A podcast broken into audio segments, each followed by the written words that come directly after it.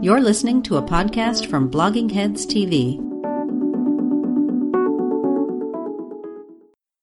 Hi, Tim. Hi, Bob. How you doing? Good. How are you?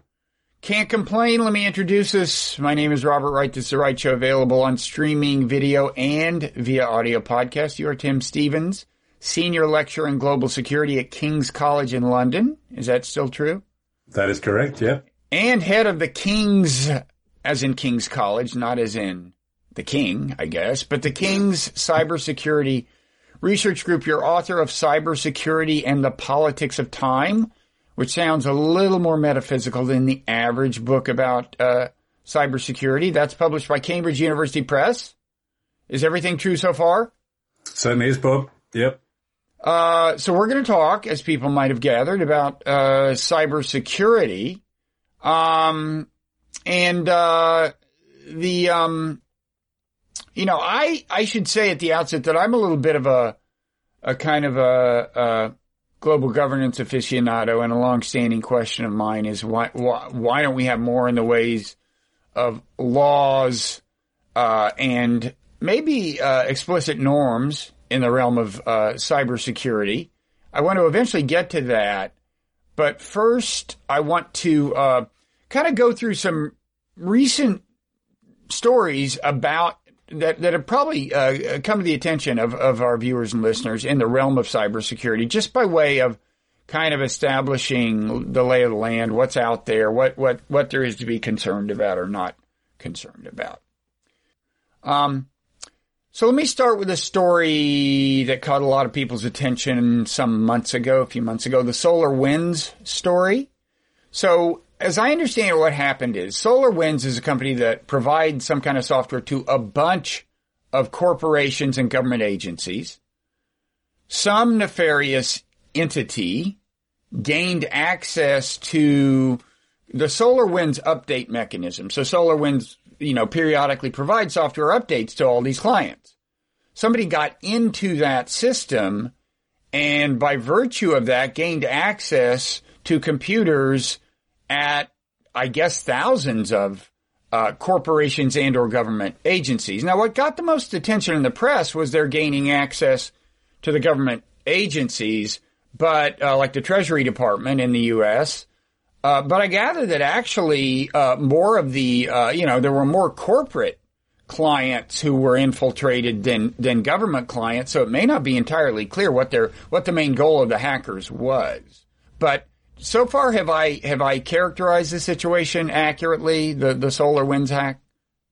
Yeah, absolutely. And um, I mean, the interesting thing about it is, uh, it, put yourself in the mind of the attacker when you when you say what is it the attacker or the intruder wishes to achieve um, through compromising sort of wide, such a wide set of targets. Because yes, there's clearly a bunch of government agencies, uh, but also a whole set of corporates, many of whom we might not know about yet because, you know, word on the street is that they're not all declaring that they were affected by SolarWinds.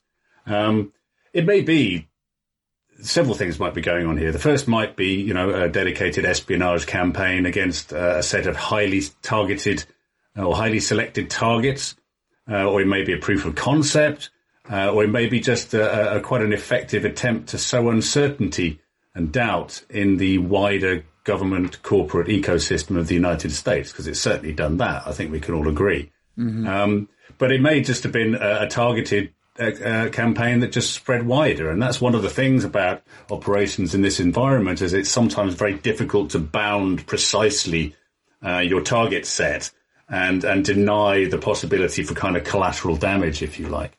So in other words, it's not inconceivable that they just had one target in mind. Maybe it's somebody who really wanted to get into Microsoft or something, or really wanted to get into the Treasury Department, or really wanted to. Uh, we just we just can't say for sure. Um, I, yeah, it's possible. I mean, I'm guessing that it was actually a lot more structured and targeted than that. But yeah. I mean, I think there's always the the, the, the possibility of, of um, uh, you know, if you spread a piece of malicious software, a piece of malware uh-huh. uh, and it's dedicated at a particular type of software vulnerability, all the organizations that have that vulnerability are going to be affected most likely. Yeah. So even if you're just targeting five, you know, three corporates and two government agencies, um, there's going to be a bunch of other uh, uh, targets that have that same problem because they haven't yet patched that vulnerability. So it's, it's very difficult to know um, precisely uh, who's going to be affected in an operation like this. Okay, and th- this was uh, pretty widely attributed to Russians. How confident should we be in that attribution? And and and if the answer is pretty confident, what do we mean by Russians? We mean somebody somewhere in Russia, or or we know that it's this uh, that it's a the, the, Russian government, or what? It's a particular uh, part of the Russian security apparatus. Yeah, that's that's the uh, suggestion. Um, I'm not going to go into precisely whether that's an accurate attribution or not in terms of the precise part of Russian government that's been identified. Uh, but we're getting much better at attribution now. Um, and that's partly because we're good at identifying the, the, types of operations, the patterns of operations, the types of tools that are being used uh, by intruders and attackers. Uh, also, you have to set it against the kind of strategic background, which is does it make sense for the for the Russians in this case or the Chinese in this Microsoft incident that's just going on at the moment? Does it make sense to kind of point the finger at these particular actors and agents? Um, so there's a whole kind of attribution picture, which is both technical and forensic, but it's also strategic and, and political. And in this case, it, it is part of a kind of pattern of behavior that certain aspects of the Russian security and intelligence services like to do this kind of thing with respect to American targets, but also to targets in, in Europe and elsewhere. Okay. Uh, so you said uh, some of it's forensic and some of it's something else. I mean, how much? It sounds like almost a lot of it is is uh, this is the kind of thing they would do. Like like I mean, how much of it is is more concrete than this is the kind of thing they would do? This is the kind of tool they have used let me be very clear. That's not what I'm saying. I'm not saying we're just going to put it onto the Russians because it looks like a Russian kind of operation. What I'm right. saying is that's further corroborating evidence of does this make sense? Uh-huh. Okay? Because things can be spoofed and faked in this environment if you're smart enough to kind of lay the, the, the seeds uh, uh or to lay the, you know, offset the blame on somebody else. Okay? Uh-huh you can kind of uh, uh, a false flag or something like that. But we're getting much, much better at the forensic attribution here. So we can trace back. When I say we, I mean, you know, the US, um, its allies in the Five Eyes, the UK, Canada, New Zealand, Australia, and other partners like Holland, the, uh, sorry, Netherlands, the French, uh, Israel, and so on, have actually been able to trace back these attacks to sometimes a particular unit or particular individual. All mm-hmm. right. Now, assuming that that is the case, it's not going to make much sense if we trace it back to somebody in Berlin, right? Because then you have, then have to ask yourself, does it make sense for this German government agent to be attacking the United States? Well, no, it doesn't, right? So you think, okay, maybe my attribution is a bit skewy here. But it does make sense if you trace it back to a known um, operator or, or unit in Moscow or Beijing or potentially other places. It's just another kind of triangulation. It's exactly what you would do if you were a member of the press. You say, okay, we have this piece of evidence here. What other pieces of evidence can we bring to bear on this problem to make sure that I'm confident that when I send in my piece to the sub editor, he's not going to turn around and say you haven't done due diligence on your sources. Mm-hmm. Okay. It's exactly the same kind of thing. And that's when you have an intelligence attribution of a cyber operation, you have to, it's a sort of multi-stream intelligence affair. It's not just about asking about the computer forensics. Okay. Well, is it possible for you to say, how confident you feel in this case that it's a Russian government enemy, what, what, what uh, or entity? What, what kind of probability of confidence you would?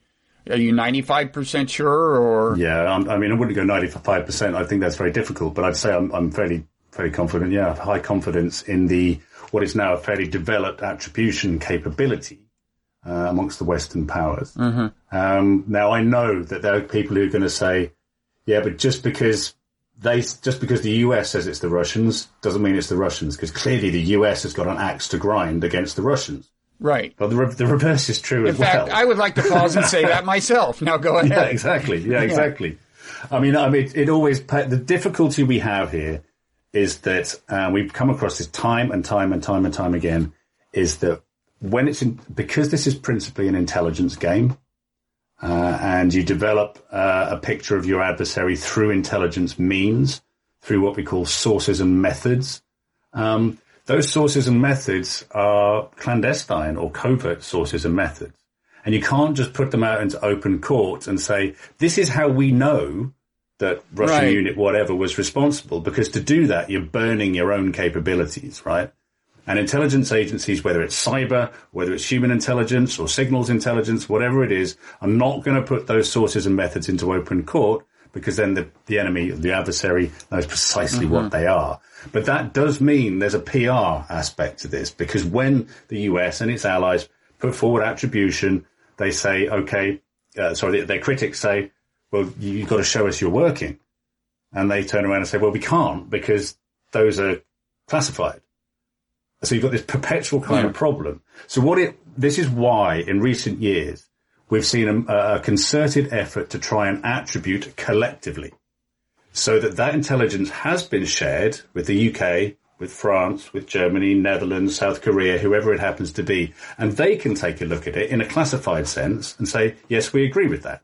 Mm-hmm. Or no, we don't agree with that. Or we need further evidence or corroboration or whatever because it's meant to create a much more trusted impression of precisely what it is. Yeah, that, but I um, mean, you know- you, would you forgive me for some skepticism here? I mean, first of all, like I went, Mm-hmm. you know, I recall the, the the the origins of the Iraq War very vividly, right? Mm-hmm. as do I. I mean, we were systematically misled, and it's not even clear that our our government. It's not clear to me that our government was actually lying. I think you know they may have talked themselves into believing all this stuff. But the point is, you know, I, I presume, and I presume that that the British government chimed in and re, you know, uh, and and so on. I mean, it's it's not that hard. eh, eh, to get your allies to chime in. And it's a kind of a natural thing for your allies' intelligence agencies to quote, be on the same page as you write because you're looking at the same data. You, you're looking at it with the same set of biases. Um, I, I just have kind of a default skepticism increasingly about, uh, claims made about countries that do things when the evidence is not transparent. And Uh, well, the thing that they thing that the Allies and others have done in terms of attribution is they might not be able to release their sources and methods, but they're going to release precisely what they know about um, these attackers, their IP addresses. Uh, so that's where they are, you know, down to the very building in a kind of naming and shaming kind of way. They've done this with the Chinese, the North Koreans, the Russians, and others. Um, but they're also going to say, you know, this this is the vulnerability that needs to be patched. Okay, this is the thing that's being exploited in your networks and systems. This is what you need to do to rectify. yeah, well, that's valuable, okay? but that's Which separate from valuable, yeah. attribution. It is a separate one, but let's be clear about the Iraq War. And I'm no apologist for the UK government at all, but the you know elements who were part of the decision making processes dur- during the Iraq War have been very vocal and said we messed up. You know, we made a mistake. Uh, we look at this now. There was a bit of groupthink going on, and the intelligence decision making process in a country like the UK has been greatly improved. It's not perfect. Uh, no bureaucracy or organisation ever is, but it's been made more uh, uh, uh, transparent, more accountable. Um, but the you know we're not talking necessarily about the same uh, bureaucratic mechanisms here. You know, there are different organisations involved. Um, there's overlap, of course, and to be sceptical about this is fine. But the thing is also, you can put the counter case. You know, you can go, uh, okay, so you tell us why the case that we've made is, is wrong, and that's a perfectly valid thing for you to be able to do.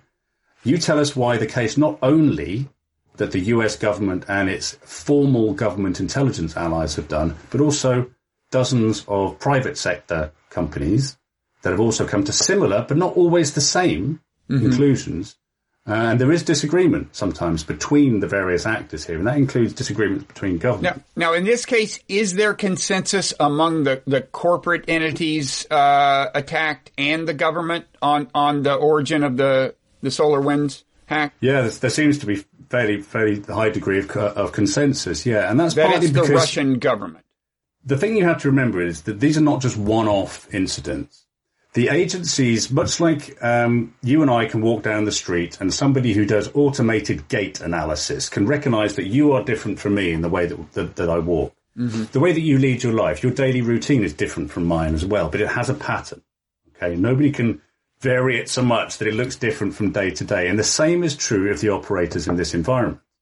Okay. Okay. There is this, you know, you can, you, yes, you can fake some of it for sure. But if you've been tracking a particular unit of Russian intelligence for six years, say, and you're a corporate who's got headquarters in London, New York, Tel Aviv, and Mumbai, say, and your your crews have been tracking the same intelligence actors for six years. You know the signs. You know how they operate. You know the sort of pattern of life analysis that you can bring to bear on these uh, in a way that it's, it's very, very difficult to either fake or to ignore when it happens. Mm-hmm. Um, and, you know, just to, to, to say, okay, well, they would say that, wouldn't they? Does have a certain validity in some circumstances. But it's, you know, this is the nature of conspiracy to say that they're all in this together because they would say that. It's like, well, have you ever tried getting all government agencies to say the same thing under normal circumstances? Have you also got the corporate sector uh, to say the same thing under under uh, normal circumstances, and the journalists? you know, it's very difficult to get all well, those people to say the same thing, right? I mean, the journalists are dependent on the aforementioned for their, in most in cases, there are very few journalists writing for mainstream organizations that have the independent capacity to, to make That is judgment. true. That, that is true. And they rely on government sources. I mean, this uh, this takes us back to Iraq. I mean, you know, these were not stupid uh, people at the New York T- Times uh, no. mindlessly repeating the claims. but, but, what happened with the Iraq War was that a lot of, for example, of UK decision making, it was hugely unpopular. Remember in the UK, I mean, mm-hmm. literally a million people were on the streets protesting against going to war in Iraq because they didn't believe the evidence. And there were people inside government that didn't believe the evidence. And the problem was that they only had one data source. and they were yeah. relying the whole premise of going to well, war, you know, one data source and the pressure of the United States yeah. that Tony Blair was all too happy to go along with, right? Yeah. And, and people knew in government that wasn't enough, but yet the decision was made. It was a political decision, as indeed is public attribution. Absolutely. But there are more data points now. You know, this is a tangential anecdote, but I, I, uh, uh, anecdote, but I don't know if you're uh, up on this uh, controversy over the New York Times podcast uh, Caliphate. No. Yeah, they had to retract the whole thing, and anyway, it was premised on this one uh, guy, Canadian, who supposedly had been this jihadist who who who was part of ISIS and killed all these people. The New York Times ran the podcast, notwithstanding doubts that surfaced in the middle of it. And one way the Times reassured themselves in the wake of these doubts was they called uh, like their main source was the fact that this guy was bragging on social media about having executed people for ISIS. So once the doubts arose, uh, they they called the U.S. Uh, you know, uh, they, they had the reporters call their sources in U.S. intelligence and said, "Yeah, he's on our no-fly list." Yeah, and they mm. called their sources in, in in Canadian intelligence, and yeah, he's def- definitely on our list. Well, it turns out there's no reason to believe that any of them were going on anything more than the one data point that this guy bragged about it on social media. Yeah, now, I, I, now I know, I, I know that this is very different from what you're saying. It's just, it's just a cautionary tale mm, uh, for ju- journalists relying on like multiple sources in multiple intelligence agencies let me let me and and, yeah, I take in, in, that case, Bob. There, there's a lot of people on no-fly lists who shouldn't be on there. Let's be honest, right? Yeah, sure. And, and he was maybe one of those. I don't know, but, but uh, yeah. This is. I mean, this is also a story about uh, the incentives of journalists to report dramatic things. And, mm. and, and that uh, and there's plenty. Uh, well, let me let, us move to a, a, another example. I don't want to let go of SolarWinds because I have questions about this.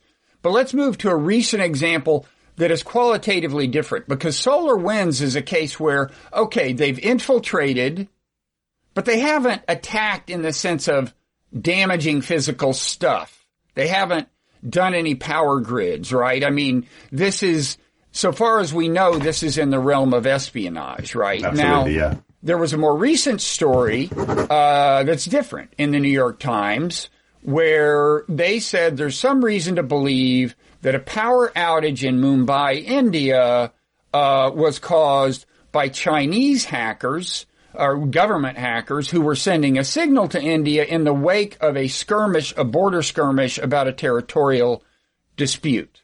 Um, now, one of the reporters there, I believe, is David Sanger in the New York Times piece. He's he, he's very good at writing dramatic stories, and and and I I'll leave it at that. I, I, I'm not saying I've, I've ever like caught him saying anything flatly untrue, uh, but uh, but he's good at finding eye-catching stories. And uh, I'm curious what your take is um, on on on that. Like how how how confident should I be that that the Chinese uh, shut down Mumbai? I don't think I I haven't seen you know uh, a convincing case that it was them. But then again, I I have no particular reason to doubt it either. I mean, I don't work in the classified space, so I'm in exactly the same space as the rest of us. Um, I get to read the newspapers and see the news reports. But again, it's it's it's a kind of the one of the interesting things about that was that the Indian government turned around and said no, said no, it wasn't the Chinese. Oh, did they? Um, that's the news. That's the report I read in the Times of India, which I mm-hmm. assume is also a similar newspaper of, of record. Mm-hmm. Um, but uh, yeah, so the, the, Indian government said no, it wasn't the Chinese, and the reason for that is because the Indian government cannot be seen to have vulnerable networks that might be exploited by the Chinese, even if it was the Chinese. It could the be Chinese. the reason. It could be it that could they really be. don't think it was the Chinese, or it could not. It just simply wasn't the Chinese. Yeah, exactly. Yeah. yeah. So there's there's quite a lot of kind of ambiguity in this space. Um, and I suspect what will happen is that, I mean, I haven't been following that story very closely. I'll be very honest with you. Uh, intriguing though it is, I mean, it, it, kind of makes sense, or does it? You know, why would uh, China be switching the lights on and off in Mumbai? Um, you know, is it just a demonstration of capability? Is it a form of signaling? Is it complete nonsense? Well, at the moment we don't know, but I suspect in time something that looks a little bit like the truth may emerge. But you have to do a lot of that investigative work fairly rapidly mm-hmm. uh, before systems cycle through their storage and so on. Um, but I, I, don't know. I simply don't know. I mean, it's speculative at the moment.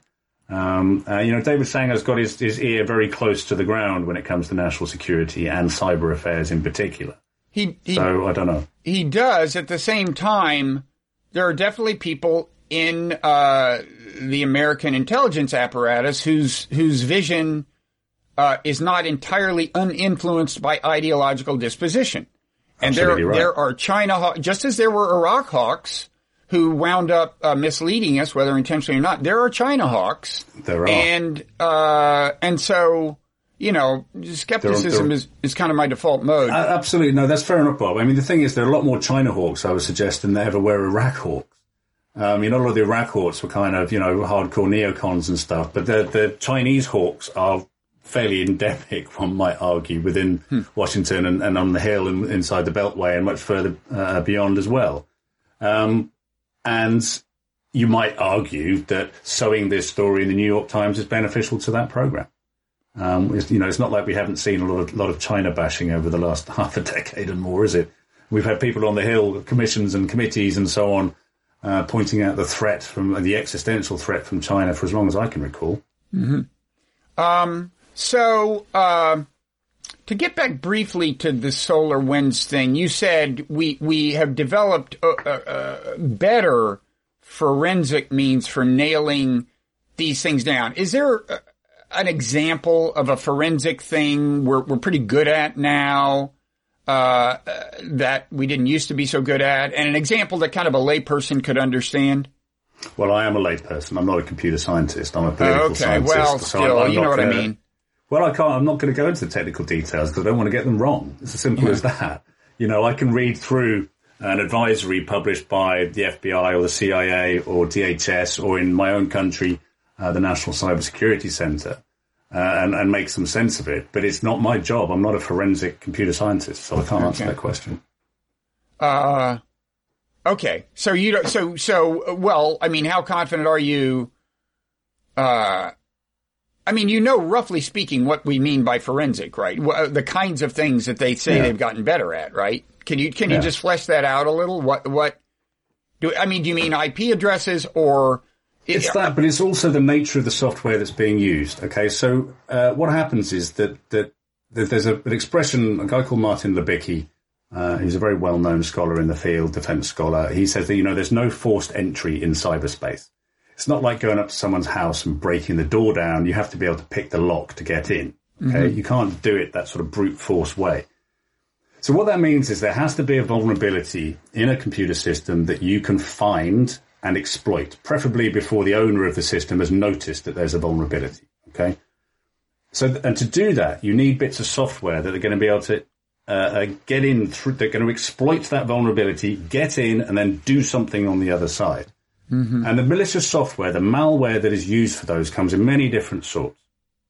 And as with any kind of text or technology, um, there is there is identities built into that, that that correspond sometimes to the people that built it, to the to the type of coding that's involved, um, almost to the style in some cases. Sometimes mm-hmm. it reuses bits of tools that were found elsewhere and have been attributed to to other actors.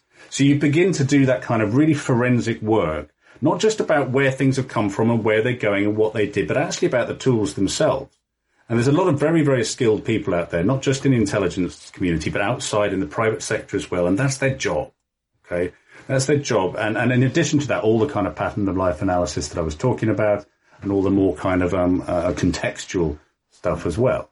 Mm-hmm. So, I mean, we got very, very good at that forensic, um, aspect of, uh, you know, getting to the bottom of who's responsible for these operations. But it's not, it's, it's an intelligence game. It's not kind of the same degree of evidence or the same quality evidence sometimes as you would expect in a court of law.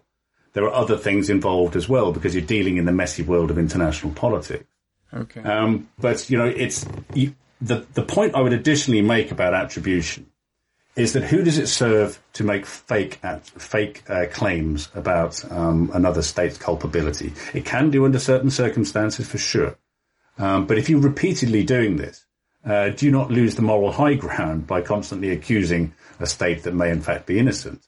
The other question you might ask is, well, just because you might not like or uh, uh, appreciate the attribution to Russia on this particular occasion, could you help explain to an audience why we're pretty certain Russia is responsible for all this other stuff as well? Mm-hmm. So that's what I was saying earlier. If it fits a pattern of behavior that has a, a, a, a sort of detectable strategic intent, and fits with a whole range of other behaviors, that's one element of making attribution. It, it shouldn't seal the case because you're, you're absolutely right.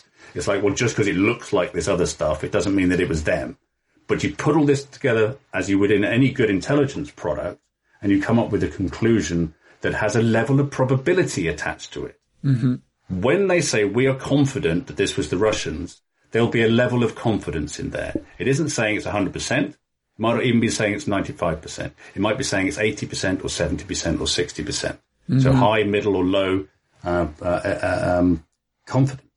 And you will see, for example, in the intelligence community, the DNI report that came out after the 2016 hack and leak operations against the Democratic National Committee, there were disagreements between the agencies about the levels of confidence in particular elements of the evidence that was being, oh, sorry, in terms of the attribution for particular aspects of those operations. So there is disagreement, and I think it's important to, to sort of consider that you know not everyone agrees with all these things on some occasions. In fact, there might be quite vociferous disagreement on occasions. But yeah. you know, it's not that states are, are willy nilly um, attributing things to countries without some kind of uh, um, you know confidence and, and, mm-hmm. and some kind of resolve behind it as well. So it's calling it, out the Russians all the time is pointless. It sounds like it's mainly the evidence tends to be in the realm of circumstantial evidence, but you're saying there is such a thing as almost overwhelming no, circumstantial evidence. That's not what I'm saying at all. I'm saying if you if you if your attribution, your public attribution, is a political decision based on based on the back of, of intelligence deliberation within mm-hmm. the national security apparatus of your country, which they all are, that intelligence product that is informing that decision will be uh, uh, will take all the intelligence uh, streams available to it and combine it to make a case for what has actually happened. And there will be intelligence that disagrees yeah. with other sorts yeah. I, I get all that. When I say circumstantial, what I mean is it's not like the Iran nuclear inspectors. They can, they can, they can show up and take a picture of the centrifuge and, and unambiguously document the output and stuff like that. You know, they can say there is a facility here or there is this covert facility here. There are cases mm. where, uh, the evidence is what you might, is tantamount to eyewitness evidence, in other words. Um, and yeah. you don't, and I can imagine that in the realm of, of cyber. I can imagine a world in which, uh, uh, an IP. I see. I, I just don't know the technical stuff of, of, of whether an IP address means that an attack originated from my computer in this house. Maybe sometimes it does, but it sounds to me like it's pretty rarely evidence that, and I don't want to belabor this. We, we should, we should move on, but it sounds to me like it's pretty rare in this realm that the evidence is, uh, you know, is, is tantamount to, to what in a court of law is non-circumstantial, right? Uh, it depends what you mean by evidence. If you mean the evidence that can be presented in public and the evidence that actually informs the decision, they're slightly different things Yeah. because there's a classification boundary there that simply the I intelligence So- agencies can't cross, which I know is infuriating and frustrating. Yeah. And Well- it's inevitably going to sort of cause some degree of skepticism. And one reason I care about this, you know, I, I'm be, I'm being a skeptic, but I'd actually love to hear that we can be very confident of these attributions because I would like to see some kind of uh, international treaty uh, governing cyber weapons. And one obstacle to that would be if you can never confidently attribute the attack to a, a country. You know, things look much brighter for a treaty if if you can confidently a- attribute attacks to given actors, right? Yeah, absolutely. And there's a lot of thoughts been given to this. Um, and there's a couple of ways of approaching it. The first is just to sort of double down on this whole attribution thing is to develop some kind, and this is not my idea. I'm just saying this is the idea. In fact, it was floated under the Trump administration, uh, amongst many other places. They called it the Cyber Deterrence Initiative, but it was effectively uh, an attribution mechanism like-minded countries come together and then they can discuss the intelligence that's available to respond to particular occurrences. Um, you know, it's the problem with that is that it's always if you're not a like-minded country. it begins to look like the like-minded countries are ganging up on the usual So, th- suspects. so they're basically talking about our allies getting together. Yeah, it's a kind of NATO.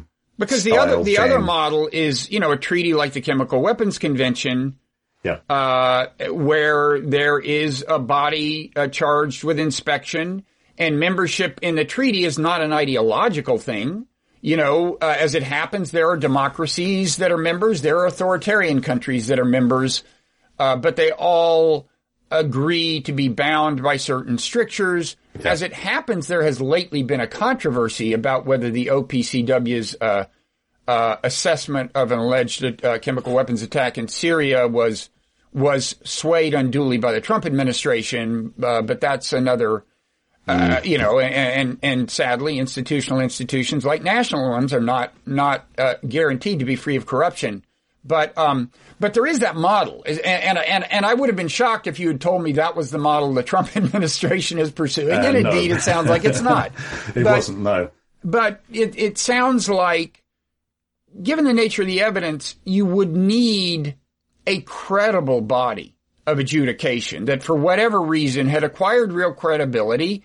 And if it deserved the credibility, you could probably be confident of, of its judgments. In other words, it sounds like it's possible to reach a high level of confidence in at least some cases about attribution. The question would be whether the body uh, involved in enforcing a treaty had and maintained the trust of nations. Yeah, it's it's it's really really difficult, and I think and we'll come to that specific issue in a sec. I think we we need to consider when we're having this discussion, and I think these are discussions that we need to have um, about you know sort of trust and attribution and confidence and all that. Um, is that we're relatively early in our understanding of this environment. You know, you and I can remember a world before the internet, right? Or at least before the World Wide Web and cell phones and all that kind of thing. Oh, oh, I can remember a world before remember personal well. computers. I don't know about you. exactly right.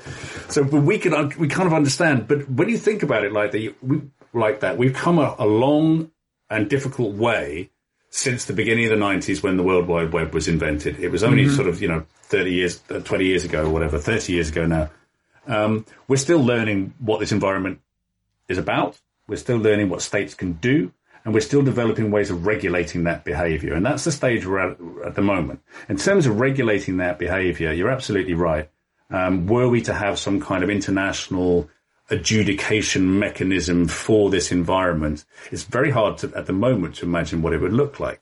Because let's face it, you're not taking this to the UN Security Council when, when there's the, the US, the UK, Russia and China are the main antagonists in this environment.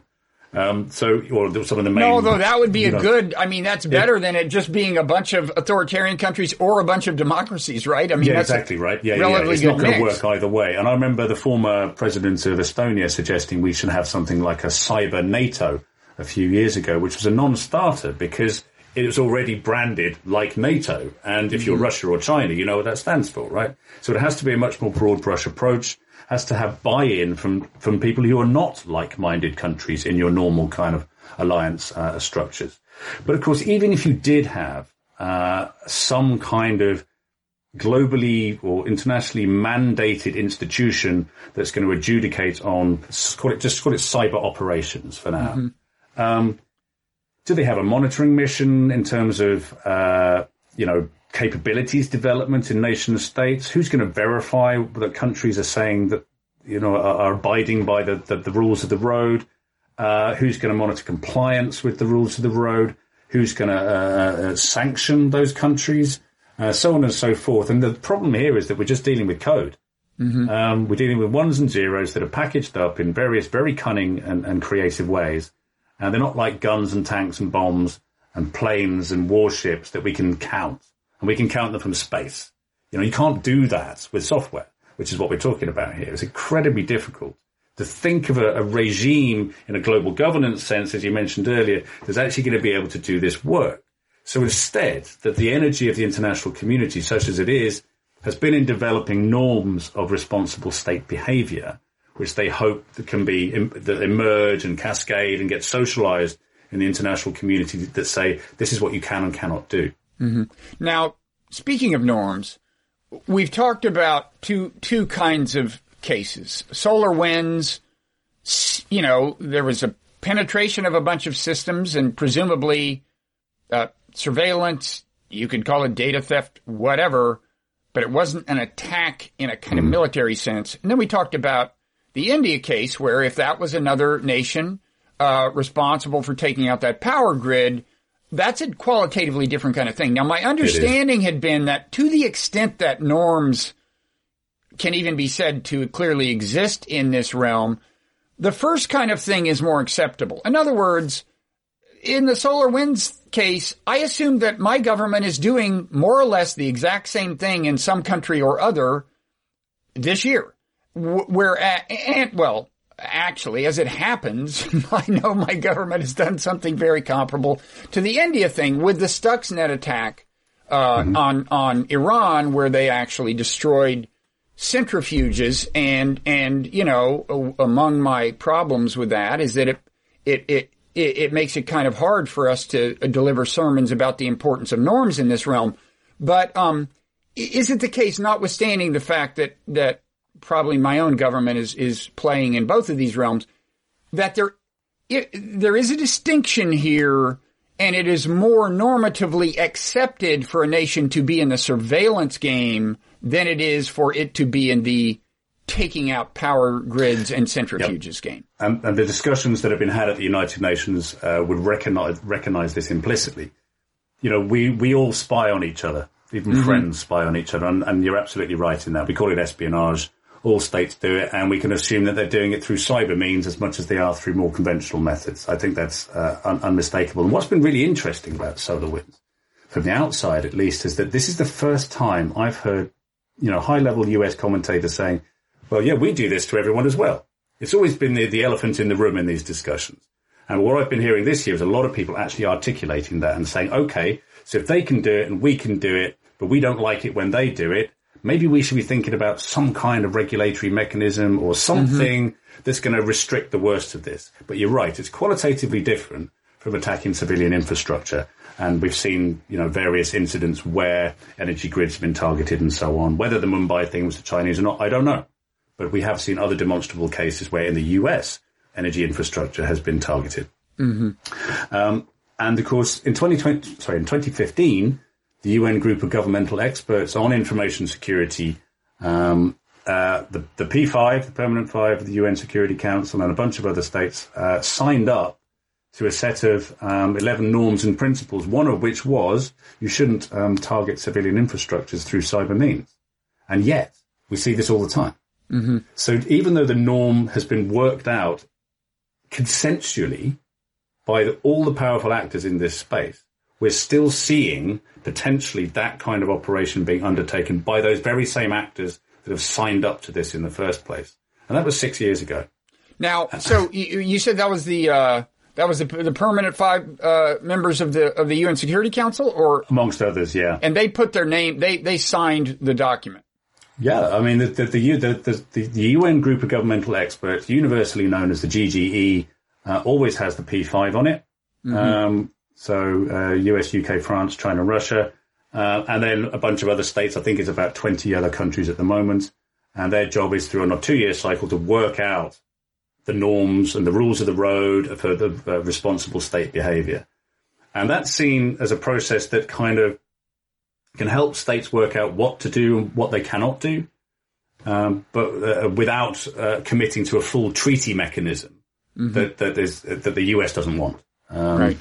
Uh, and they're not the only ones and, who don't and, want and, it either. And, the, the, U.S. has long not wanted that. I mean, that wasn't that that, that transcends presidential administrations, Democratic and Republican. Yes, it does. Yeah, and that, that goes back, I think, to about the year 2010, um, and probably longer than that. If I'm not sure the history of that particular uh, theme has been written yet, but this is a fairly long-standing commitment now, not to have an international treaty. Do other great powers profess to be in favor of such a thing? Does Russia say, "Well, we'd like to we'd like to have a treaty"? Does China say, "Well, we'd like to have a treaty"? Russia and China say exactly that, and they they have you know pr- pr- produced in the past draft versions of what this thing might look like, um, and uh, attempt to get other countries on side for a treaty. It's great PR. If you say you want a treaty mm-hmm. that's going to govern this type of behaviour, and the evil empire of the United States doesn't, then it, you're kind of winning the PR battle a little there. But let's be clear about why the United States says it doesn't want a treaty. It says because international law already applies, and it's just a question of working out how. And part of the question of working out how is developing these norms at the United Nations um, that, are, that are fleshing out precisely what states can and cannot do. The argument, therefore, is we don't need a new treaty because the whole of international law already applies to this environment. So why do we need a new treaty mechanism. Whereas Russia and China say, yeah, but international law as it stands allows other countries to uh, interfere with our domestic networks as part of this kind of international sort of global cybersecurity culture, if you like. And we can't possibly have that because we need well, wait, to have is that, sovereign is that control. true that international law permits the penetration of their systems for some reason, or what? Uh, not, I, not my, that's not my understanding of international law. But but what I think the Russians, and the Chinese, and others are saying is, look, we need to have a confidence that you aren't going to come over our territorial borders and start messing with stuff. And that doesn't just mean in a cyber sense; it just means in a normative sense. Now, we reserve the right to exercise sovereign control over our territorial internet. Effect seems reasonable. Uh, well, I, I, I see well, what you on mean. the surface, you, yes, it does. So, so you, I mean, this does, does this get into like uh, control of speech issues and stuff, or it does precisely? Yeah. So that's that's okay, but it seems like these are in principle separable. I mean, you could have a treaty that says you can't blow stuff up and take out power grids in other countries. Uh, that would not get into the question of whether China uh, mm. can control speech on its internet, right? Right, I mean, but but these two visions of the internet are aligned to ideological visions of what the internet is for. Uh, the internet in the West, at least in policy and strategy, is for it to be open and interoperable mm-hmm. as a means of uh, promoting democracy and the free market. That's not the vision of what the internet is for in authoritarian countries or countries with problems. Right, I know, I, I know that. I just don't see why you can't separate the two issues. Well, it might serve certain countries better not to. I mean, the Russians seem to be very keen on on saying one thing and just playing the game. Uh-huh. Um, and you could say the same about the United States, which wants to maintain its freedom of movement in this environment without any kind of um, uh, uh, sort of awkward treaty that might prevent it from doing so. Now, it, it seems to me that that uh, it would be in America's interest if you imagine that such a treaty were enforceable. If you could wave a magic wand and ensure that no countries would be taking out power grids of other countries or attacking their nuclear facilities uh, or anything, you know, for the rest of eternity, it would be smart for America to sign on to that, right? I mean, given the fact that A, we're our, our, our dominance of technology is manifestly fleeting. B, the, the future is unpredictable. Mm. You know, it, it would, that would be probably in the self-interest of, of all of these nations, right? I think what it was, what, it, what would happen is that, yeah, I mean, you, on the face of it, absolutely, yes. Because not only would you, uh, be signing up to a set of, um, or you'd be signing up to an agreement that effectively protects your own network, in potentially at least, or, or and just um, makes the world more stable. Just makes, yes. you know, if it works. But this is the problem with the well, magic right. Uh, wand. Uh, the thought experiment is you have a magic wand. The question yeah. is is whether you believe it is or is not in the self interest of a great power to actually pursue such a treaty if it's feasible. I, I grant that yeah. that's a huge if. But, but if it's why. feasible from a strategic yeah. point of view, a point of view of self interest, seems to me it is. It's like who needs instability in the like we don't have enough instability in the mm. modern world or something? What is the argument against this? Yeah. The, the, the, argument is because it's not enforceable, I think. Well, okay, and, but, and, but and, we're in my magic realm right now, okay? I don't want to talk about that for the next 30 seconds. The question is, if, if it were enforceable, would it be hmm. smart at a national level? Yes, it would. Okay, thank you. but it's not enforceable. So that's why states are having to think about how else to to um, to do this, and that's why we're talking about norms. What are the, the, intermediate means? What other uh, ways to do this are there? Well, this this is what I was going to say because um, at the moment, the you know we have these norms and principles and so on, and the conversations in global governance are around how we get states to implement those norms, and then there's a whole sort of confidence building measures strand of that, uh, intelligence and information sharing, uh, and, and, and the whole kind of cybersecurity capacity building agenda, which is wholly overlaps with the development agenda as well, and digital economies and so on, is a way of kind of binding states together in this mutual understanding that doing these good things is good for you, but it's also good for everybody else too. You know, it's like the stability, uh, the kind of economic growth arguments are all part of that. Um, but if you sort of start hitching liberal democratic arguments onto that, you, are going to come up against opposition because sure. not all countries want to be run like that. Um, um, okay, that stuff sounded kind of vague to me. Uh, I mean, I, in the sense that I don't know exactly what it means. It's like, uh, I mean, I understand uh, the idea of uh, just convincing people that it would it's all in all our interests. I mean, there are such things as norms that are respected. Yes, and, and, and, this is one thing that bothers me about the Stuxnet attack is that that just greatly compromised our ability to lead in the development of a global norm here. Greatly and enduringly reduce the chances of uh, my children growing up in, in, a world that is stable in this particular way. Uh, yeah. And so I don't know. Nobody's going to listen to us on this subject. I assume.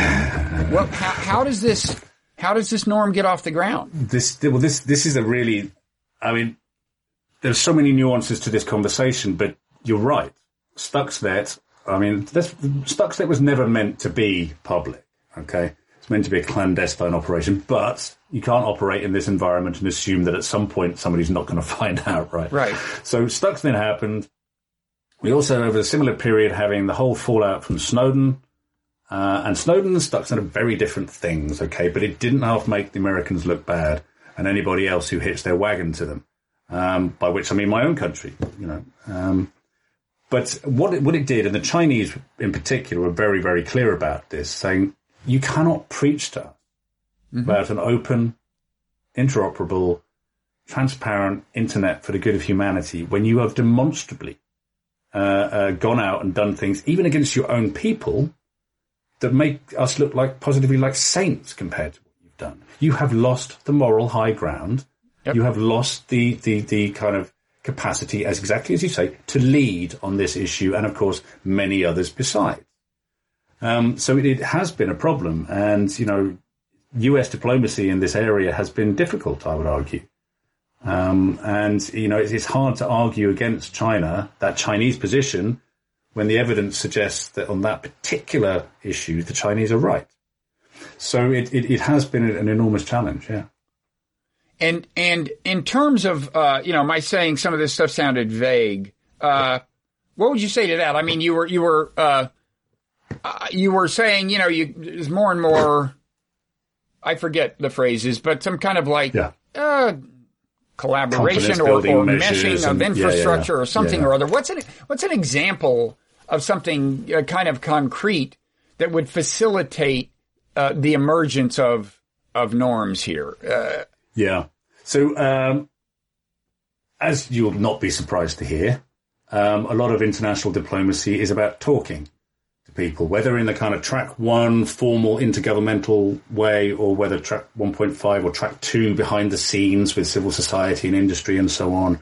And a lot of that is about, I mean, it always says that, you know, cybersecurity is a team sport. It's all about trust. It's all about knowing your oppo in whatever country or whichever company. And it is a lot about that and, and, and building up trust between governments and various other um, agents in this space, but also in implementing things like confidence building measures and CBMs, as they're called in the jargon, um, can be very, very useful.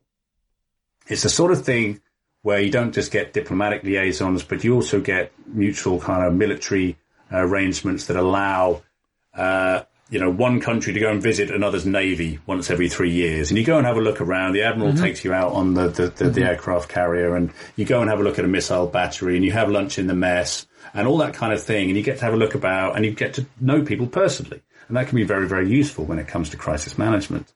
Really difficult to do in cyber because you, as you know, we said earlier, you can't see the code. But what you can do is you can actually say, well, look, this is the policy we're developing. This is the doctrine we're developing, the military space. This is the money. This is our budgets that we're putting into this. This is who we're helping. This is what happened. This is who we're working with and just trying to be a bit more transparent about exactly what it is that you're doing.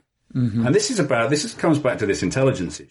People spy because they want to know the disposition of the enemy, as, uh, as we, you know, Sun Tzu is alleged to have said. Uh, and um, you want to know what your enemy is doing and you want to know what your enemy is thinking, even if your enemy is potential or actual. And intelligence is absolutely crucial to that. That's why we spy. And it's the same in the cyber environment as well. But you're not actually always going to be able to spy in quite the same way as you, you, you once could. Um, but you can develop other mechanisms of generating information about the disposition of your enemies, adversaries, friends, uh, competitors, whatever it happens to be. So trying to be imaginative about how countries interact with one another, even countries that might not ordinarily like to. You know, let's not forget that we have military uh, cooperation missions with the Russians. right. Um, we don't necessarily have them in the cyber realm, as it were, but um, there are international structures that exist purely to manage uh, NATO Right. Russian tension and European Russian tension. So there are precedents for this, and trying to maximise those in in in, in the diplomatic and then sort of track 1.5, track two way is a really uh, is really where a lot of effort is going at the moment. Um, because trying to you know manage expectations, share knowledge about best practices, uh, try and determine you know are we implementing the norms that we signed up to, uh, and so on and so forth is all part of this. And I you know people will look at the outside and go, well that's all very very vague, um, and I understand that because it can take years to develop these. Uh, but there is a lot of effort going into these, I can promise you. You know, one thing this makes me think, uh, I mean, if, if, if I accept your view that at least in any kind of near time, uh, near term framework, uh, a treaty is not practical because of verification issues. Um, and so you have to focus on kind of develop norms, confidence building, and so on. It, it makes me think that in that case, it's even more important not to create gratuitous antagonism between countries. You know, what, what I mean is, it, it's like the Iran nuclear uh, deal, that's like a concrete deal with verification. It wasn't formally a treaty, but it was structurally like a, it, it had those hallmarks. Here's what you can't do. We're going to have inspectors. This would constitute a violation. This would be the punishment and so on. And when you've got something like that in place, I mean, if you imagine that the Trump administration had not abandoned it, but once it's in place, that can actually survive a fair amount of antagonism between the parties. And in fact, during the Cold War, when, when uh, rhetoric, even when rhetoric was extremely harsh, we, we, we sometimes had arms control agreements, whereas it just seems to me that kind of politically, when what you're doing, instead of having a structure like that, is you've got these various different uh, conduits of collaboration, cooperation that collectively uh, uh, amount to an infrastructure for good norm enforcement, it seems to me like that kind of thing is going to be more susceptible to disruption from hostility between nations, if that makes sense. Hmm. Does it? That, yeah, it does make sense. Let, let, let's not be under any illusions here. This is not easy. There is no kind of silver bullet to this problem. Um, and as more and more states develop these capabilities and the intent to use them, this problem is going to get more profound. And I think we're already at something approaching a crisis point in respect of the geopolitics of this. Uh, Russia can act with impunity. Uh, the US and China can do the same pretty much. They've signed up to different visions of what this environment is for. And yet, um, there are mechanisms available for trying to do something about it. And I guess the question, I, have been critical of this in the past uh, and written about this, where because a treaty, a global treaty, isn't immediately obvious and apparent, uh, we should just abandon any attempt at regulating this environment. I've, my argument would be the opposite. It would say, well, okay, so a treaty's out of reach, but how about all this other stuff we could do? Don't waste your energy on a treaty if it's not going to happen. Let's do all these other things: confidence building measures, memoranda of understanding, uh, kind of liaisons, exchanges, uh, all sorts of diplomatic kind of activities. Uh, involve civil society in a properly kind of multi-stakeholder way, and the same for industry and academia. Um, and let's think about how to approach these solutions. Because the problem with thinking about treaties all the time is that it's it's a, it's a multilateral mechanism, which means you're principally relying on governments to solve the issue. And this isn't just a governmental issue, even though clearly it's governments that are doing the worst of, of these operations to one another. There have to be approaches developed outside the kind of uh, groupthink and sometimes relatively stultified ways that we think about decisions and problem solving. So it has to involve a much wider range of, uh, of parties. And that's only going to happen if we experiment with some of these other measures. Um, you know, you, you, really cannot go into the, the, contemporary world and say, this is the way to deal with this. And you'll be fully aware, Bob, you probably have people on this show who go, right, this is black, this is white, and this is how we, this is the only way that this can happen, right? Sorry, I'm an academic. I can't think like that. I'm like you. I have to be skeptical about this and go, okay, I can see the pros. I can see the cons. I can also see where it's of use to try this um, without the expectation that it's necessarily going to succeed. Obviously, that's a much more difficult proposition for a government to enter into than it is just some lone scholar. But you know, there is there has to be a kind of change of mindset, and I think it is happening. Um, but at the same time, we're seeing a hardening of high-level geopolitical uh, mm-hmm. uh, interests that that is quite worrying. Mm-hmm. I think I don't think it's just cyber that's affected by that. I think you know our bigger problems are probably nuclear right now or even conventional, but it's all part of the package, but, right? But, but, but progress on this would be one casualty of the, the new Cold War that people are envisioning, uh, between the U.S. and China. Yeah, because you have to have will to make things happen. You know, it, it is quite straightforward for the President of the United States, or indeed of, uh, of China or the Soviet, or the Russian, sorry, to say, well, we're going to stop meddling in enemies' information infrastructures. Mm-hmm. It would happen. It would stop overnight, apart from various elements of the intelligence community that would carry on doing it anyway. Um, but you could stop it. But it, it, needs political will, and you can have as many talk shops as you want. Um, but you know, without that political buy-in, um, it's not going to happen. Mm-hmm. So even though we've all agreed six years ago, five and a half years ago, that these were all a good idea, we're still talking about it now. And absent political will, and I think we, you know, there's a lot of kind of um, there's a dearth of collaborative spirit right now, despite COVID. Um, you know, absent that, I think it's, an incredibly difficult proposition. Okay, final question is kind of how bad could this get? I mean, the ability to take out a power grid, which exists in principle clearly, um, is, uh, you know, pretty powerful thing. Uh, I mean, you, you I, I, know in, in, in, your book you get into, uh, you know, uh, apocalyptic thinking about this. Mm-hmm. Um, how, what, what are some, uh, do you think people are not worried enough, too worried? And what, what are some specific, uh, things that could be bad? Yeah, I think I think we have to accept that there are possibilities for really bad things to happen. Um, by the same token, we're quite lucky; nothing really bad has happened so far. We've developed uh, a global infrastructure that's uh, as deeply interconnected and interdependent And it is possible in complex systems like that for something to go wrong in one place and to affect, uh, and, and, if that's not just bad enough in the one place, to, for it to spread somehow. Um, well, we, through tit for tat, for one thing, right? you keep you, you retaliate, you take out one of their power grids, they do the same, blah blah blah. Yeah, that's that's escalation. Right. Um, but I'm thinking of just about the kind of the nature of the environment. So you have if a system goes down in one place and it causes a failure in another, the sort of cascading failure scenario. But yes, potentially there is potential for escalation. We've also not seen that, which is really really interesting. And there's work by some American scholars that uh, demonstrates that actually states are not taking the opportunity to, to sort of for one-upmanship in this environment. In some ways, they're using it to diffuse tension.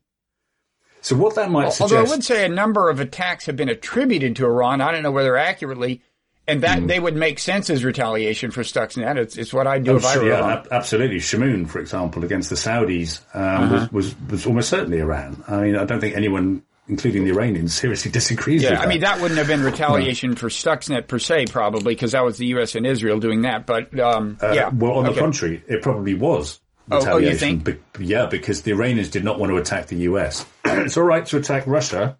Uh, sorry, if you're Russian or Chinese to attack the US because you're nuclear you're nuclear armed, but you don't want to be attacking if you're Iran. You don't want to be attacking what, what, uh, the US at that point. Uh, what, so you attack a US in, ally. What happened in that attack on Saudi Arabia? Did that was that a physical physically no. consequential attack? It was just a no, it was a cyber cyber operation against um, Saudi oil, uh, the, the main Saudi government oil company, Saudi Aramco. But did it disable uh, anything or just steal information? Yeah, it cost them a fortune. It bricked like hundred thousand computers or something. Oh, okay, so that is, that is, tit, that is, that is plausibly tit for tat. Yeah. Yeah, yeah, yeah. It was. It was. It was kind of you know offshoring your targets. It's saying we can't attack the Americans directly, so we're going to yeah, attack yeah. their allies in the Gulf. but the thing about, I mean, how bad could it get? So it can happen by accident. Um, either you get this kind of cascading failure. Maybe you've done a really targeted small attack, but you've forgotten to take into account one thing, and, and then something spreads, and you end up taking out the continental, you know, power grid or something like that. Um, or uh, you enter into an escalatory phase for which we've seen very little evidence, I would say. Um, or you do something really bad by design. So you're going, actually, we're going all out on this one. We are deliberately going to um, degrade or destroy infrastructure in a particular uh, country or whatever. Now, the thing is, when we're talking about peer competition in the international system, you'd have to be absolutely suicidal to do that against either Russia, China, or the United States, or indeed arguably some of its close allies like the UK or South Korea or Japan. Um, so what that suggests is that for those types of really deliberately severe attacks to happen. And I'm not talking espionage a la SolarWinds. We are talking about taking out power mm-hmm. grids, water supplies, and so on. It suggests that you're already in a state of hostility. And, and, and this is kind of an adjunct to that or, or a desire to escalate somehow. And I think if we're getting to that point of deliberate cyber attacks like that, we may already be in an exceptionally dangerous situation. So um, my optimist, wearing my optimist hat, I would say we're not likely to see deliberate attacks of that sort against, for example, critical infrastructures or nuclear command and control or um, sensitive military systems. We'll see a hell of a lot of IP theft and espionage, but we're not going to see the kind of destructive denial, sabotage attacks um, that, that, that we could potentially dream of. Although, of course, the best example of that is Stuxnet mm. and thrown back on this problem of, well, you did it. Um, why can't we? Mm-hmm. Uh, but the US could do it because they can beat anyone who tries to respond or to retaliate. I mean, in general, as more and more of our world comes under the control of, uh, you know, digital processes, just in principle, vulnerability grows, right? I mean, yeah, exactly. I mean, and when you think about the satellites, uh, you know, many of which exert kind of a stable, I mean, reconnaissance satellites often exert a stabilizing influence in the sense that if, if, if we are confident that we can see that the Russians aren't attacking us and they are confident that they can see that we're not mobilizing for an attack and, and all that, you know, that's a stabilizing thing. But in principle, you could, you could take out uh, you could take out satellites uh, with, with, with cyber as well as kinetically. right? Yeah, you could. Yeah, I mean, there's a lot of concern about that space cyber kind of nexus, um, and you're right. I mean, if you have knowledge of the enemy's disposition, intentions, order of battle, etc., etc., it can serve to reduce tensions and avoid escalation. And the problem, I mean, you could make that argument for cyber espionage and say, look, if we if we just all in everyone's uh, everyone's networks all the time, everyone's doing it, then we can be fairly confident that they're not they're not up to no good over there, and they mm-hmm. know that we're not planning an attack over here. Mm-hmm. And the problem mm-hmm. is um, is that quite often the same tools that you use for reconnaissance are the, precisely the same tools you might use for an attack later. Mm-hmm. And if you're a, if you're a defender in those networks, they can look the same because they are basically the same, but you don't know what the intent is behind it. You ah. don't know that they're just spying on you. You might be thinking that they're potentially going to launch an attack against you. Right. So that kind of certainty you might have when you're tracking missile batteries from space is lost uh, in in network defense. Um, because you're not entirely sure what the intentionality is behind the positioning of that piece of code in your in your in your systems. You can definitely imagine false flag attacks in a vol- volatile environment uh, being being pretty consequential. Yeah, I mean the, the, the famous one was a few years ago when TV Cinq Monde in Paris was just about to hit the air and it was subject to a cyber attack and all over the the website was like you know this is uh, the uh, um, I can't remember the it was basically blaming it on the caliphate. There's a there's a name uh-huh. for the group. Um, Cyber Caliphate, I think they were calling it. Turned out it wasn't. It turned out it wasn't. Yeah. it was what right wing. Uh, it was the, no, it was the Russians. it was the Russians. Well, at least they have a sense of humor. Um, yeah. The uh, so uh, final question. I think I may have already said that this really is a final question. Uh, a, a, term I've heard is uh, a Geneva, a digital Geneva Convention. I have heard it more coming from corporate actors than from political actors. Brad Smith, mm-hmm. uh, president of Microsoft, says we need a digital Geneva Convention that will commit governments to protecting civilians from nation state attacks in times of peace. Um, I, am not sure what kinds of whether what kinds of attacks he means, whether he includes surveillance or what. But but I guess uh, my question is, uh, wh- why is it uh, whenever corporations propose something that sounds high-minded, I get a little suspicious. But um, but but do you know why it is that that this initiative seems to be coming more from the corporate world than from yeah, I mean, pe- people have written about this, and, and, you wouldn't be the first person to be slightly skeptical about the uh, the sort of the corporate reasons why this might happen. I mean, a lot of people say this is just Brad Smith's personal hobby horse. He's just mm. really committed to the idea of global stability in cyberspace well, and wants to think about how. Yeah, I mean, you know, most of us could actually sign up to that, right?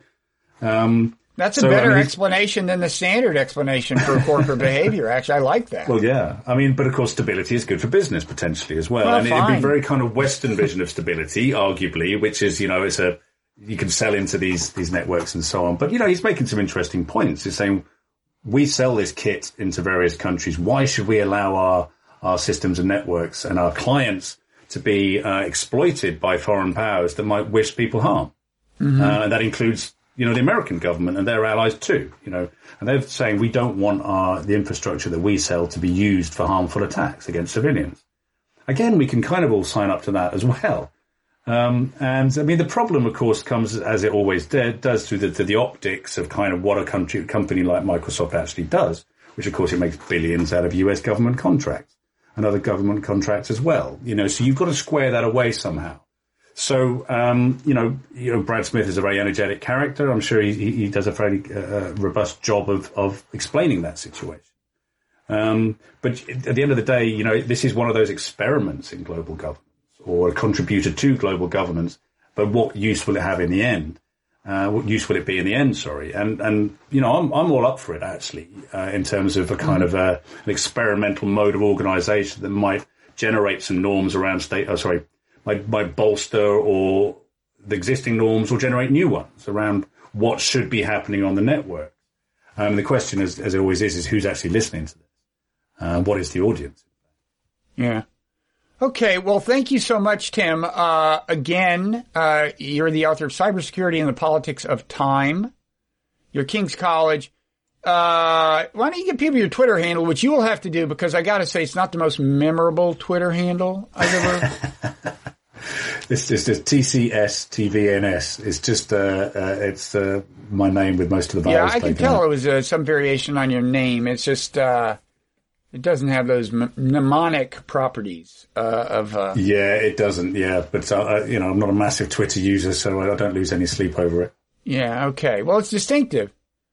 Uh, okay. So thanks so much. Maybe uh, there's a huge hack somewhere. We'll, uh, we'll we'll we'll see if you have time to come back and talk to us about it.